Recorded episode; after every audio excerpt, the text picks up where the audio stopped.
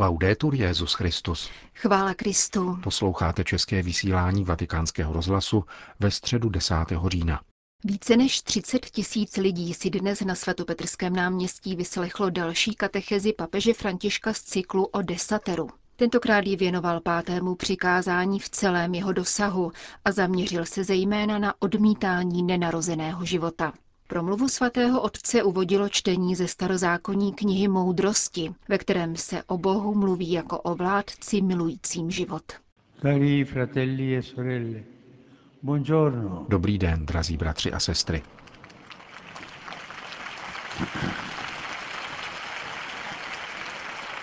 La catechesi di oggi Dnešní katecheze je věnována pátému přikázání. Nezabiješ. Jsme už v druhé části desatera, která se týká vztahu k bližnímu. A toto přikázání se svou stručnou a rozhodnou formulací vypíná jako obraná hradba základní hodnoty mezilidských vztahů, totiž hodnoty života. Lidský život je posvátný, protože již od svého počátku je výrazem božího stvořitelského díla a má stále zvláštní vztah ke stvořiteli, jenž je jeho jediným cílem. Jen Bůh je pánem života od jeho počátku až do konce – Nikdo si za žádných okolností nemůže osobovat právo přímo zničit nevinnou lidskou bytost. Dalo by se říci, že pojítkem veškerého zla páchaného ve světě je pohrdání životem. Život napadají války, organizace těžící z člověka, spekulace se stvořením a skartační kultura a vůbec všechny systémy, které podrobují lidskou existenci prospěchářským kalkulům, zatímco ostudný počet lidí žije v podmínkách nehodných člověka – O tom všem čteme v novinách a slyšíme v televizi. Jedná se o pohrdání životem, tedy určitým způsobem o jeho zabíjení. Un approccio contraddittorio consente anche la soppressione della vita umana nel grembo materno. Rozporuplný přístup k lidskému životu rovněž povoluje jeho usmrcení v mateřském lůně, a sice ve jménu ochrany jiných práv. Jak ovšem může být terapeutický, civilní či prostě lidský skutek, který ničí nevinný a bezbraný život v jeho rozkvětu? Zeptám se vás, je správné odstranit lidský život, aby se vyřešil nějaký problém? Co si o tom myslíte? Je to správné? Je správné zavolat nájemního vraha, aby se problém vyřešil? È giusto o no?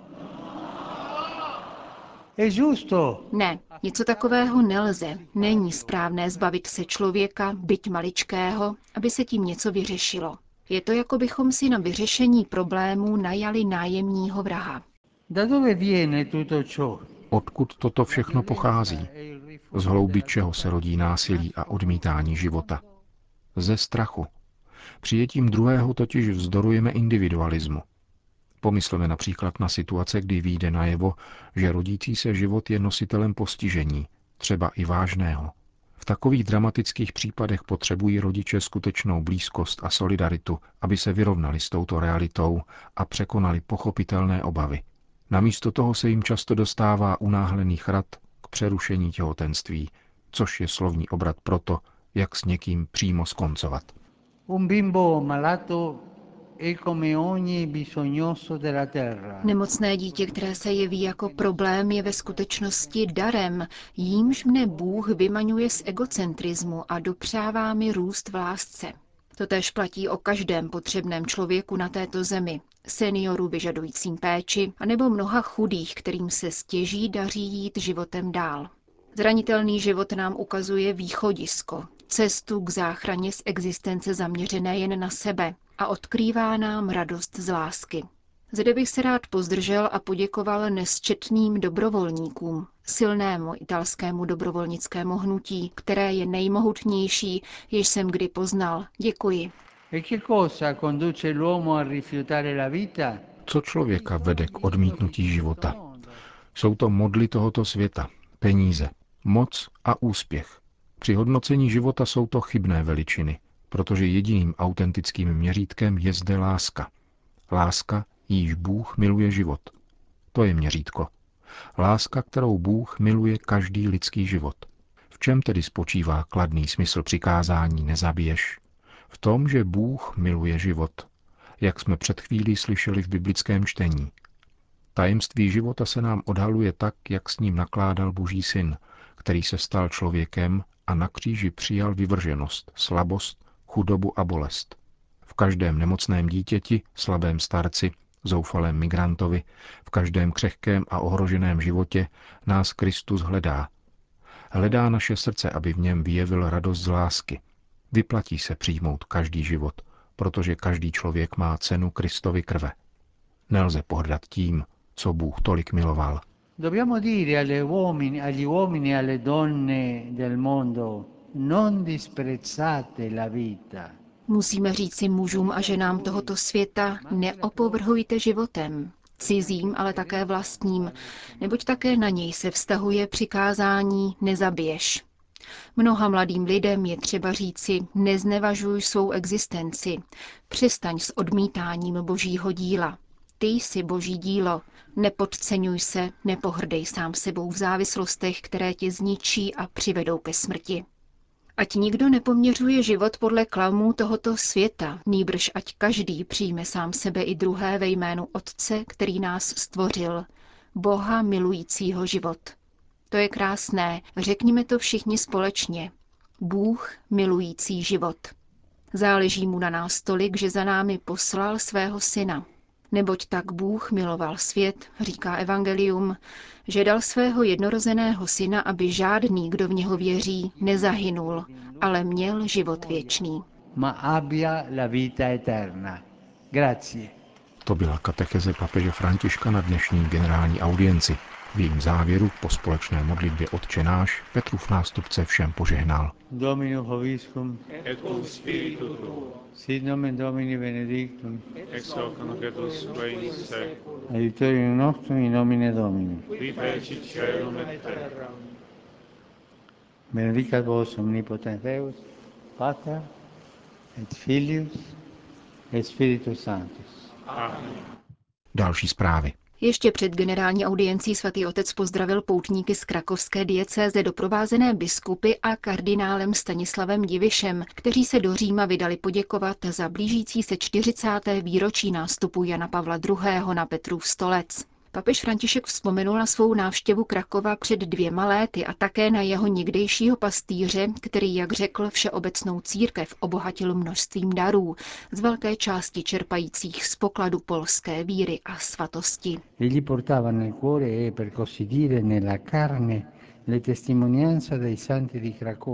Nesl v srdci a tak říkajíc i na svém těle svědectví krakovských svědců, od svatého Stanislava po svatou královnu Hedviku, svatého Vojtěcha a svatou Faustínu. Naučil se od nich bezmezné odanosti Bohu a veliké vnímavosti vůči každému člověku, které se projevily v jeho kněžské, biskupské a papežské službě.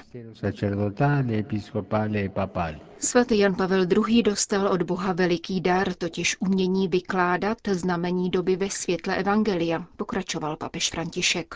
Tohoto daru využil ve prospěch svého národa, který navzdory různým bolestným okolnostem nikdy nestratil důvěru v Boha a věrnost vlastní kultuře ukotvené v křesťanském duchu. Ve věrnosti těmto kořenům usiloval o to, aby se církev prohlásila za ochránkyni nescizitelných práv člověka, rodiny a národů a byla tak znamením pokoje, spravedlnosti a všestraného rozvoje pro celou lidskou rodinu. Zároveň ustavičně zdůrazňoval přednost milosti a poslušnosti boží vůli, předcházející jakýkoliv lidský kalkul. e dell'obbedienza alla volontà di Dio prima di ogni calcolo umano. Tento bohatý odkaz Jana Pavla II. zavazuje nás všechny a zejména jeho krajany k věrnosti Kristu a radostnému úsilí o svatost v příslušné osobní, rodinné i společenské situaci. Loučil se papež s polskými poutníky. Vítám u mikrofonu vatikánského rozhlasu plzeňského biskupa Tomáše Holuba, který se účastní tady v Římě biskupské synody o mládeži, víře a rozlišování povolání. Pozdrav pambu všem posluchačům Radia Vatikán. A vlastně skoro přímo ze zasedání, protože jsem právě přišel z generálního schromáždění, které jsme měli aule Pavla VI. Mě by zajímalo, jestli je možné lidsky nějak všechno vstřebat, co se tam v té aule řekne. Já se pokouším vytvořit si určitý systém, abych ty věci nějak byl schopen minimálně zaznamenat a přiznám se, že jsem si to odkoukal od kardinála Schönborna, který je s námi v německém Cirkolu Minoru, v tom, s kterým se scházíme. A on si skutečně každý ten příspěvek zapisuje, kdo ho říká, snaží se najít konkrétní myšlenku, která tam byla. Tak to dělám teďka také tak a vždycky potom se snažím vytáhnout za to dopoledne dvě, tři určité myšlenky nebo věty, které se zdálo, že byly společné při více těch vstupech. A zatím se mi zdá, že to může fungovat.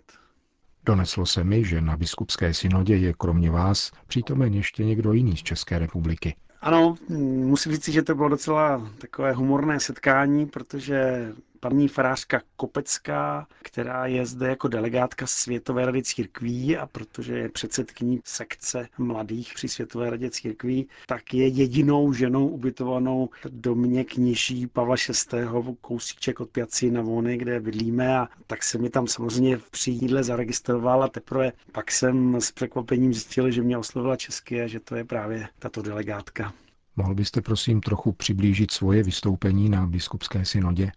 Já jsem se snažil, aby ten můj příspěvek byl něčím, co se ponoří do jednoho konkrétního problému s tím, že vnímám, že není možné se dotknout všech věcí, o kterých se domnívám, že bychom měli mluvit.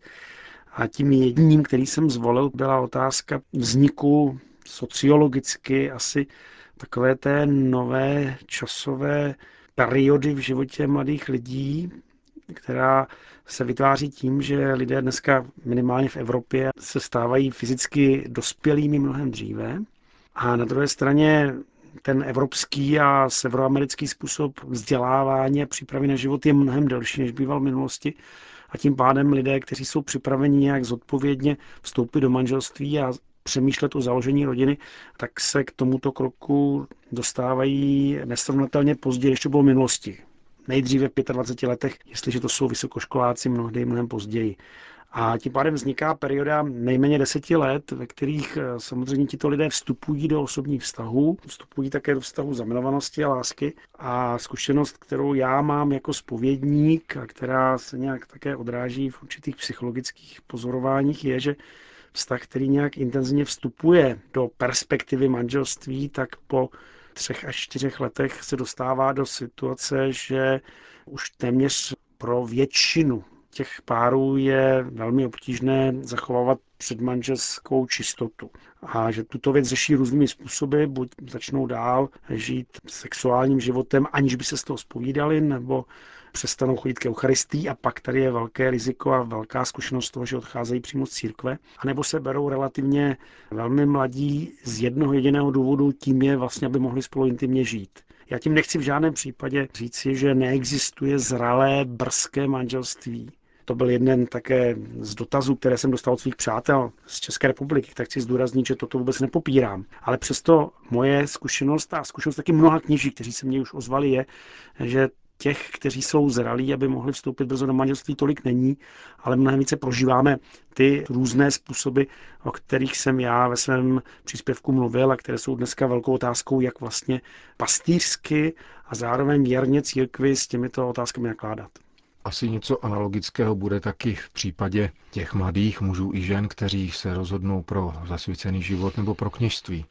E, to je věc, kterou e, jsem si přivezl vlastně také ze zkušenosti opata novodvorského kláštera trapistů e, otce Samuela, který mi dal a vyzbrojil mě vlastně na toto synu takovou svoji zkušeností o mladých lidech, kteří vstupují do kláštera, ve kterých říká také, že ta doba zrání nějakého emočního a zakotveného duchovně u současných mladých lidí je mnohem delší, než byla v minulosti. Jenom potvrzuje to, o čem jsem mluvilo v té oblasti manželství. A je to také velká výzva, jakým způsobem tento způsob zrání doprovázet a jak ho pozbuzovat. Říká plzeňský biskup Tomáš Holub, účastník biskupské synody o mládeži, víře a rozlišování povolání.